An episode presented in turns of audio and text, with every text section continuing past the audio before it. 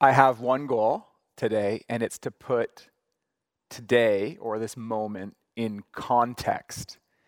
And by this moment, I mean the fact that we're here, in my case, in Vancouver, at this church now called Strathcona Church at the corner of Princess and Pender in the year 2021 what month are we in? In September, I think I already said that. Like, I want to put all of this in context. The idea that we're building a church called the Way Church, and there's different generations, different people. I want to put this in context. I want to put it in context of the whole story of God's church. I want to take this moment, I want to put it into context. And I want to put it into context by giving you a picture and a promise. A picture and a promise. A little bit of time on the picture and then a lot of time talking about the promise. First, a picture. And the picture is this church building. Strathcona Church. Uh, I looked online and Googled it, and there's some amazing pictures of this church that was built in 1910. And this church was built in 1910 as the first Swedish evangelical Lutheran church. And that excites me because my wife is half Swedish, so I feel like there's some sort of deep, profound connection in that. In 1910, a church that was established in 1903. Just think about that 1910, 111 years ago. And I don't know how many years that church worshiped in this building. I don't know all the ministries they had the ministry to neighbors and the ministry to the poor, Sunday school, discipleship. One thing I do know is that they built this tall steeple on this building. And that as boats would come into the harbor, you could see the steeple with a cross at the top all the way from the water. And I just think about these people coming to the port of Vancouver and seeing the steeple with a cross on it, what that might have spoken to their heart. And over the years, this church building has been the home of many churches. After it was the home of First Swedish Evangelical Lutheran Church, it became the home of St. Stephen's Greek Catholic Church. I don't know what the baton pass was from the Lutheran Church to the Catholic Church. It would have been a big deal at the time. It then became the home of St. Mary's Ukrainian Greek Church. It then became the home of St. Francis Xavier Chinese Catholic Church. And then it became the home of a Korean Foursquare Church many churches meeting in this space, worshiping, studying the Bible, loving their neighbor, reaching people far from God. And then in 2013, it was listed for sale. And a Vancouver, a Vancouver woman named Marion, who was a social worker in Chinatown, saw that the church building was listed and had a conviction in her heart that a church building, a space set apart for the work of the church in this neighborhood, should be preserved. And so she, on her own initiative, purchased this church renovated this church, and then set it apart to be a home for a ton of ministries. And so, right now, this is the home for the Way Church, for Mosaic Church, for Strathcona Vineyard, for Union Gospel Missions, many other ministries happening out of here. If you go to the Strathcona Church website, you'll see the articulated vision is this to establish a vibrant, Christ centered, and spirit filled community in the heart of Strathcona that this intentionally diverse community of ministries will unite to love, serve, and seek the spiritual transformation of the city. It goes on to say, We are a diverse community of churches and ministries working together as the body of Christ. We affirm, enjoy, and leverage our differences to encourage compassion, hope, and mutual transformation among the people from differing ethnicities and socioeconomic backgrounds. What a powerful vision.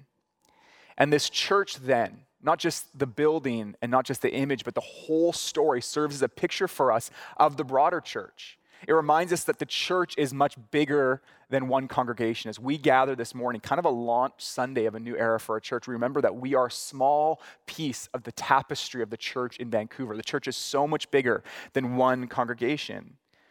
When I think of the story, a Swedish church, a Greek church, a Ukrainian church, a Chinese church, a Korean church meeting in here, I realize that the church of Jesus is way beyond ethnic categories. That the message of Jesus has found its way into every single culture around the world, all throughout history. It's beyond denominations. It's beyond the distinctives that might divide Catholics and Protestants, Lutherans and Pentecostals. And the church is rooted in a historical reality that as we gather as the church today, we reach into our past and we're aware of the future. Context.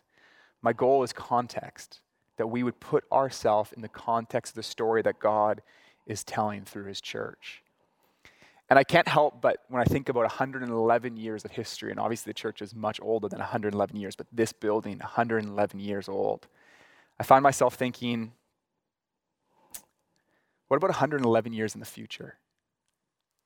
Like, like will the way church be around in 111 years? To be honest, I don't know. I, I don't even, well, I was going to say I don't care. I don't like when people say I don't care because, like, obviously on one level I care, but I don't think so. It might be, but it's not the point. It's not even the goal. Even this building, like, man, I hope that this building is preserved for another 111 years. But we don't know that. We don't know what 100 years has from now. We don't even know Vancouver is a place 100 years from now as Vancouver. I mean, we don't know. It sounds morbid, but you know, nations have fallen before. We don't know what the future holds, but here's what we do know that 111 years from now in this place, in this city, the church will be doing just fine. The way might not exist, this building might not exist, but the church of Jesus will be doing just fine. The church of Jesus in Vancouver will still be gathering to worship Jesus. The church in Vancouver will still be gathering to teach and follow God's word. The church in Vancouver will still be loving neighbors, caring for the marginalized, comforting the brokenhearted, praying for and standing with the sick. The church will still be an agent of reconciliation. It will still be light in darkness. It will still be a constant witness of the resurrection of Jesus Christ. It will still be a beacon of hope. It will still champion truth amongst the untruths of its age. It will still be reaching across ethnic, social, economic walls for the sake of unity. It will still be placing people in loving family. It will still be introducing people to love of Jesus. The church in Vancouver, 111 years from now, whether the way exists or not, the church will still be showing people how to follow Jesus. It will still be standing with the widow and the orphan. It will still be marrying people and bearing people. And it will still be living as a sign of God's goodness in the cities of this world. The church is going to be just fine. The church has survived and thrived throughout the centuries. It's hard to imagine how a group of a few disciples who are uneducated managed to find themselves standing and thriving and growing against the oppression of the Roman government, trying to snuff it out. How did the church survive? Every century around the world, massive persecution. The church not just survived, but thrived and continues to grow. Massive intellectual shifts have shaped the history of our world. I think about the Enlightenment in the 18th century. You had philosophers like Voltaire that predicted that 100 years from now, there will be no Bibles anywhere. There will be no more Christianity. And here we find ourselves hundreds of years later, and the church is thriving. Bibles are more popular than they've ever been before, consumed and read more than ever before, long after the ideologies of the critics have passed away. The church is doing just fine. Why? Why? Why is the church doing just fine? Why is it able to thrive and grow against great opposition? The answer the promise. The promise. What's the promise? It's a promise that Jesus made in Matthew chapter 16, verse 18. And this is it. He said, I will build my church, and the gates of hell will not prevail against it. Matthew 16, 18. Jesus says, I will build my church. When it comes to a promise, who's making the promise matters, doesn't it? Like sometimes my kids will promise me things that they can't deliver on, but they just don't know. Who's making the promise matters. When Jesus makes a promise, it's good on his promise. He says, I will build my church, and the gates of hell will not prevail against it. Earlier this year in June, Pastor Daryl on our teaching team, he did a broader exposition of the chapter of Matthew chapter 16. So if you want to know more context about this particular verse, you can go back and listen to that. It's interesting the timing of the story of the church that Jesus is speaking. At this time, the church of Jesus is 12 strong in numbers. He's got his disciples, and he knows one of them is going to betray him. So 12 slash 11 strong. And he says to this group, I'll build my church. And there's nothing that all of hell can do to stop it. The goal is context. What are we part of? What is the broader story we're part of? We're part of something that God is building. We're not building it, we're participants, but He's the chief builder. And our responsibility is to join what He's been doing in the past and into the future. So much of the sin of the church happens when we forget who's building it and what's it for when we put our identity in the mix and we start grasping for power or control or impose our vision on the church, but it's not ours. We're not the chief builders, it's Christ's church. He's building it, and it's His vision. I want to look at this word church. I want to raise the question when Jesus says, I'll build my church, what's he saying? And what could this mean for you and I as we live as followers of Jesus amongst a community in a city like Vancouver? When Jesus is speaking, uh, this is recorded in the book of Matthew, and Matthew was originally written in Greek. And the Greek word used that we translate as church is ecclesia. And ecclesia comes from two root Greek words that essentially together mean, in the most literal sense, called out or called from. And so, this idea of the church on the most literal level, Jesus is saying it's a people called out of, gets this idea of it's distinct from. In the Hebrew tradition, the idea of ecclesia would speak to the people of God assembled. The people of God assembled. But in the context of the Greco Roman world, ecclesia wasn't a religious term. It wasn't a religious term at all. Jesus is borrowing a word that doesn't have religious connotation in this moment to speak about what it is that he's building. And what that word meant, this word ecclesia in the Greco Roman world, was a gathering of citizens of a specific city. So, the gathering of citizens from a specific city together to conduct civic business. So, it's the picture of a gathering, pulling people from a city and say, We got come together, called out from, to do the work of the city for the sake of the city. And so, we begin to get this picture of the church as Jesus calling his own people to himself, called out from, to within that to build a city within the cities of this world. That God would build his kingdom with his kingdom citizens, that he would call the church to be his city within the cities of this world and to do the business of the kingdom of God. It's a picture of a people called out, but still living amongst this world, but called out to be part of God's assembly, his people doing his work on planet Earth. He says, I'm going to build my ecclesia. I'm going to do it. I'm going to do it. And over the next couple weeks, we want to look at a particular moment in the story of the church, one of the most definitive moments in the life of the church of Jesus in Acts chapter 2. And over the next three weeks, we're going to look at this text in order to find ourselves getting more and more awareness of what might it mean for us to be the church. And if you want to go there with me right now, go to the beginning. I'm going to read the first few verses and the last few verses of the chapter. It's a profound moment in the life of the church. I'll give you a bit of context for it. Jesus has lived and had his disciples journey with him. He traveled and healed the sick and cast out demons and preached the good news of the kingdom. He preached his famous sermon, the Sermon on the Mount, which gives this countercultural ethic of the kingdom of God. And all of this teaching and life is informing his people. And then Jesus is crucified. And his followers, who thought they were building something new together, found themselves disheartened and discouraged. But then several days later, Jesus raises again. And all of a sudden, these disciples who found themselves scattered and discouraged were emboldened with a profound hope because they had met the resurrected Jesus. And so we have this bold people, and they come and they gather, and the resurrected Jesus speaks to them, and he says, Stay here in the city. Like they're ready to go, they're ready to do this thing, to build the ecclesia. He says, Stay here. Stay here. I'm going to clothe you with power. Jesus is speaking about the promise that had been promised for many years before that God would pour out his own Holy Spirit on his people in a profound way. So he says, Wait here in the city. So they wait. And then the beginning of chapter two, we see the outpouring of the Holy Spirit, God's presence, not just upon, but in dwelling his people in a new and profound way. It says this in verse 1 When the day of Pentecost came, they were all together in one place. It says, Suddenly a sound like the blowing of a violent wind came from heaven and filled the whole house where they were sitting.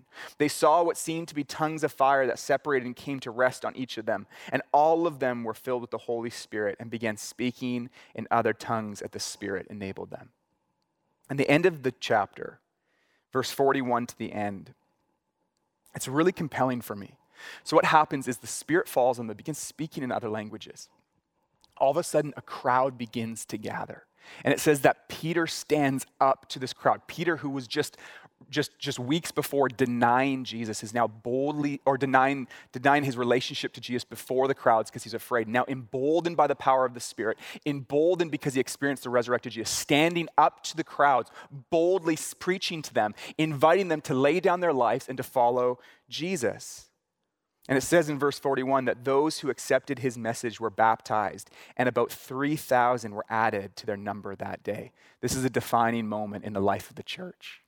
All of a sudden, this small group of people encounter the resurrected Jesus, are filled with the power of the Holy Spirit, and we begin to see this transforming effect as people are gripped by the message of Jesus, submit their lives to him. It says that 3,000 are added. And then we get this like verse 42 to verse 47, this like snapshot picture of the early church. And I just love it because these are the first Christians. These are people who walked with Jesus. So they're thinking about what they saw Jesus did. They think about the teaching of Jesus. They saw his healing ministry, everything. And then they just met the resurrected Jesus. So they're full of confident hope that he is the way, the truth, and the life. And now they're animated by the power of the Holy Spirit. And so, what does that first expression of the ecclesia do? It says this, verse 42 They devoted themselves to the apostles' teaching and to fellowship, to the breaking of bread and to prayer. Everyone was filled with awe at the many wonders and signs performed by the apostles. It says that all the believers were together and had everything in common. They sold property and possessions to give to one another who had need, to give to anyone who had need.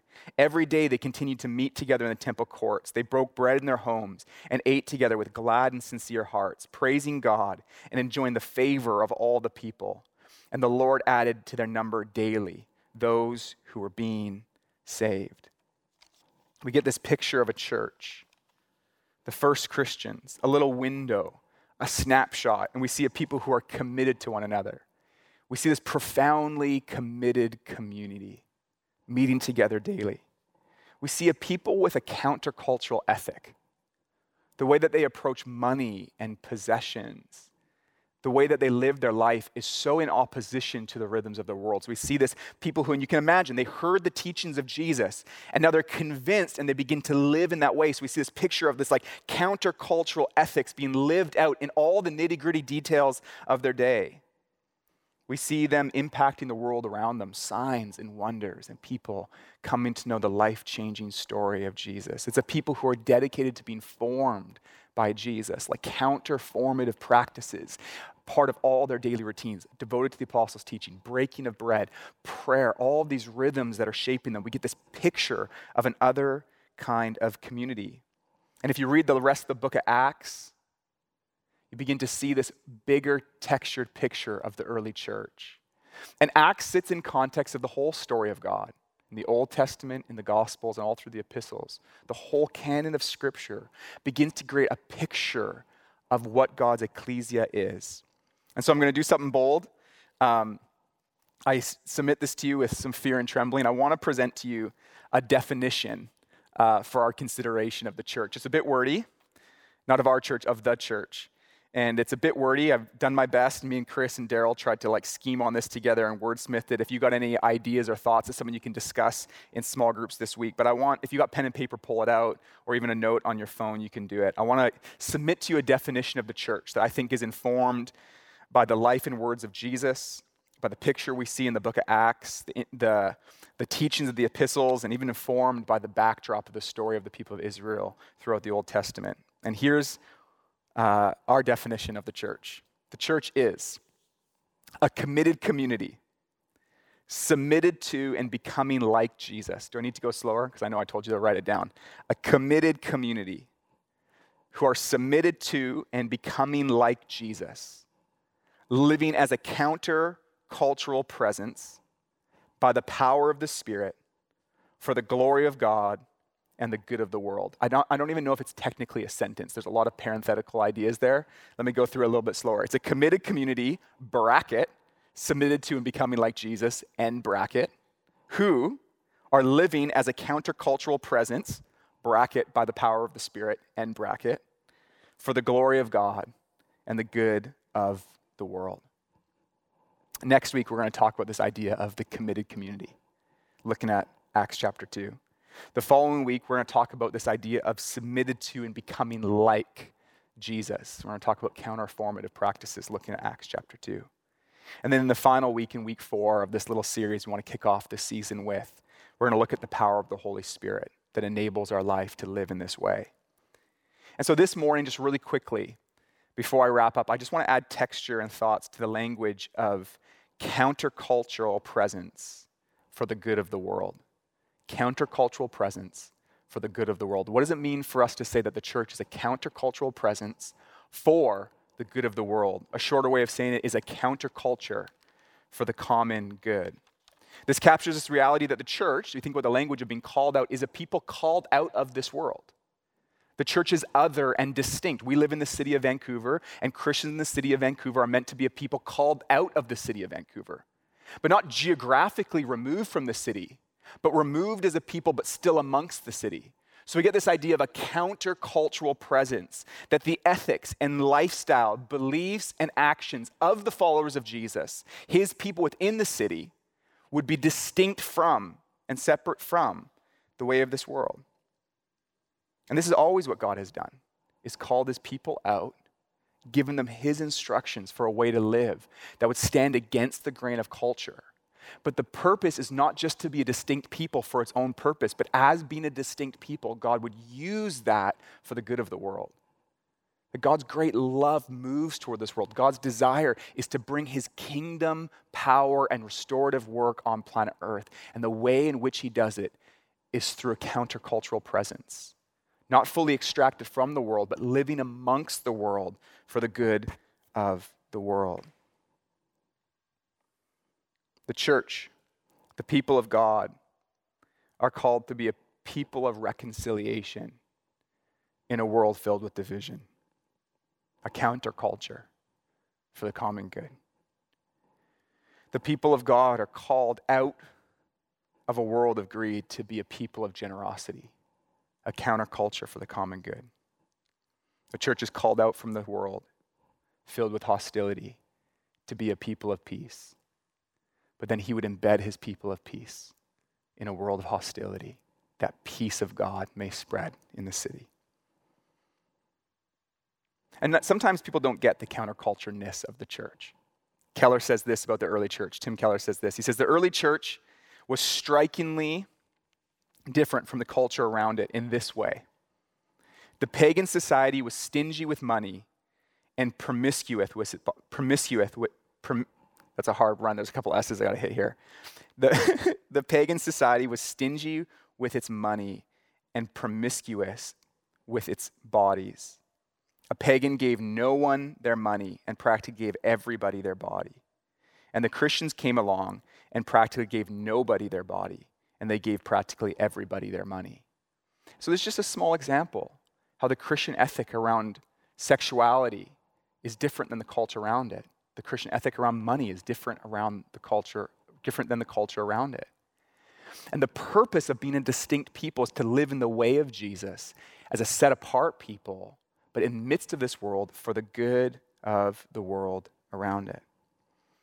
And what we see in the Old Testament and what we see in church history it's not uncommon for the church to miss its calling and point, to think that we're called out from the world and that makes us better than the world, or that we're called from and that makes us enemies of the world, or to be indifferent towards the world. And all of these things are askew and a corruption on God's design, that we're set apart to be a blessing to the world. In Genesis chapter 12, God calls Abraham to himself. He says, I'm going to bless you, and you're going to be a blessing to the whole world. I'm going to make you a nation, and you're going to be a blessing to the whole world. And the whole Old Testament we follow is the story of the people of Israel again and again and again missing the point. You are set apart for the good of the world. And the church is a people set apart for the sake of the world. And we're most at our best when we don't assimilate to the world, we don't become like the world, but we're a counterculture for the common good. I think again and again we see moments in the story of the church. I think if I was to look at the church in Vancouver, our own church, my own discipleship, I raise the question Have I become more like the world than I have become like Jesus? Am I truly a counterculture for the common good, or am I just like the world? And so we can find ourselves tempted, tempted to hide and retreat from the world. But that's not the goal. The goal is that we be distinct people formed by God, devoted, I love the language of faithful presence. Faithful, faithful to the word of God, faithful to the way of Jesus, against opposition, even when it's hard, but present, not withdrawn or extracted from the world, but present amongst the world. Why? So that God could work in and through his church. Karl Barth puts it this way He says, The church exists to set up within the world a new sign which is radically dissimilar to the world's own manner and which contradicts it in a way that is full of promise. Let me say that again. The church exists to set up in the world a new sign which is radically dissimilar to the world's own manner and which contradicts it in a way that is full of promise. In this way, we see radical dissimilarity, counterculture, full of promise for the good of the world. Jon Tyson, in his little book, Creative Minority, which I commend to all of you, I think it's like $7 on Amazon, and I've read this thing at least five times. And this just captures so much of the imagination we have for what it means to be a counterculture for the common good in a city like Vancouver. He defines this term of creative minority, creative minority being a way to describe what the people of God as a minority presence can be in the sense of positive influence in the city. And he says this a creative minority is a Christian community in a web of stubbornly loyal relationships knotted together in a living network of persons who are committed to practicing the way of Jesus together for the renewal of the world. And in this short book, he gives a lot of examples that just grip my imagination. One that stands out to me is the story of the Clapham sect which is a network of families and communities in England in the 19th century. And they were people who wanted to practice the way of Jesus. They took it really seriously. And they found themselves dissatisfied with the realities of the world around them and unconvinced by the ways of this world and longing to see the way of Jesus inform not just their life, but actually transform society. Most notable of the Clapham sect is William Wilberforce. Together, William Wilberforce, who had, himself, who had a seat in Parliament, with this, co- this committed community of people, they began to advocate and work fervently in British society and in Parliament for the abolition of slavery. This group was responsible in 1807 for the passage of the Slave Trade Act and in 1833 for the Slavery Abolition Act that was passed. This group of people, this committed Christian community, living distinctly other, a counterculture for the common good, transform society. This is God's desire that we would live with a singular focus for Him, follow His ways, and it would so transform our lives that it could transform the city around us for the glory of God and the good of the people. A counterculture for the common good. That's what Jesus is building. Jesus says, I will build my church, and the gates of hell will not prevail against it. My goal this morning was to give us context, to put our story in context of the story of God building a people for himself on earth for the glory of God and the good of others. And when I think about this reality, I just think about the 111 years of history in this church building, all the different churches that have come and gone. I think about God's story and history, and I think about his promise to build his church way beyond us. It does two things in my heart. First, it gives me humility. Just a few minutes ago, I was sitting in the pews of this church. You can't see them, but they're just to my left. And they're like those old kind of pews. And underneath, it's kind of cool. They have these things that pop down for kneeling, like a padded little bench that goes on the ground. And that posture is the posture of the church. What is the posture of one who kneels? It's one who stands before God, saying, I am before you, I have nothing to give. Only you can do it. Kneeling is the perfect posture for prayer, and it's the posture in which Christians live their entire lives. Humble. The church will be fine without me. Jesus' church is going to go on with or without the way. It Brings humility, brings perspective, but it also brings courage when I think about the story that God is telling, I find myself courageous in the face of opposition. Like, I get it. I get the feeling that's like, what's going on in our world? Culture's changing. It feels like the ch- church is losing traction. And I find when I think about the big picture, like when I'm just focused on our current moment, I can find myself defeated. But when I look at the story that God is building his church, I'm filled with courage. I think it presents an invitation for us to go all in.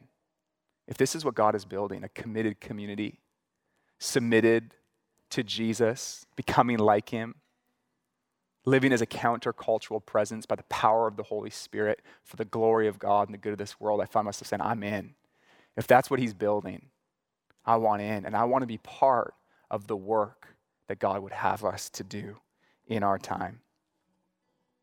I think this morning is an invitation for us as a church to say, we're not about building one church in terms of the way church. We want to be a people who are building His church that will last way beyond us, will go generations to the future, to take the succession of what has gone before and to carry that with fear and trembling and a courageous heart and say, God is building it, and I want to be a part of it for His glory. In Jesus' name, amen.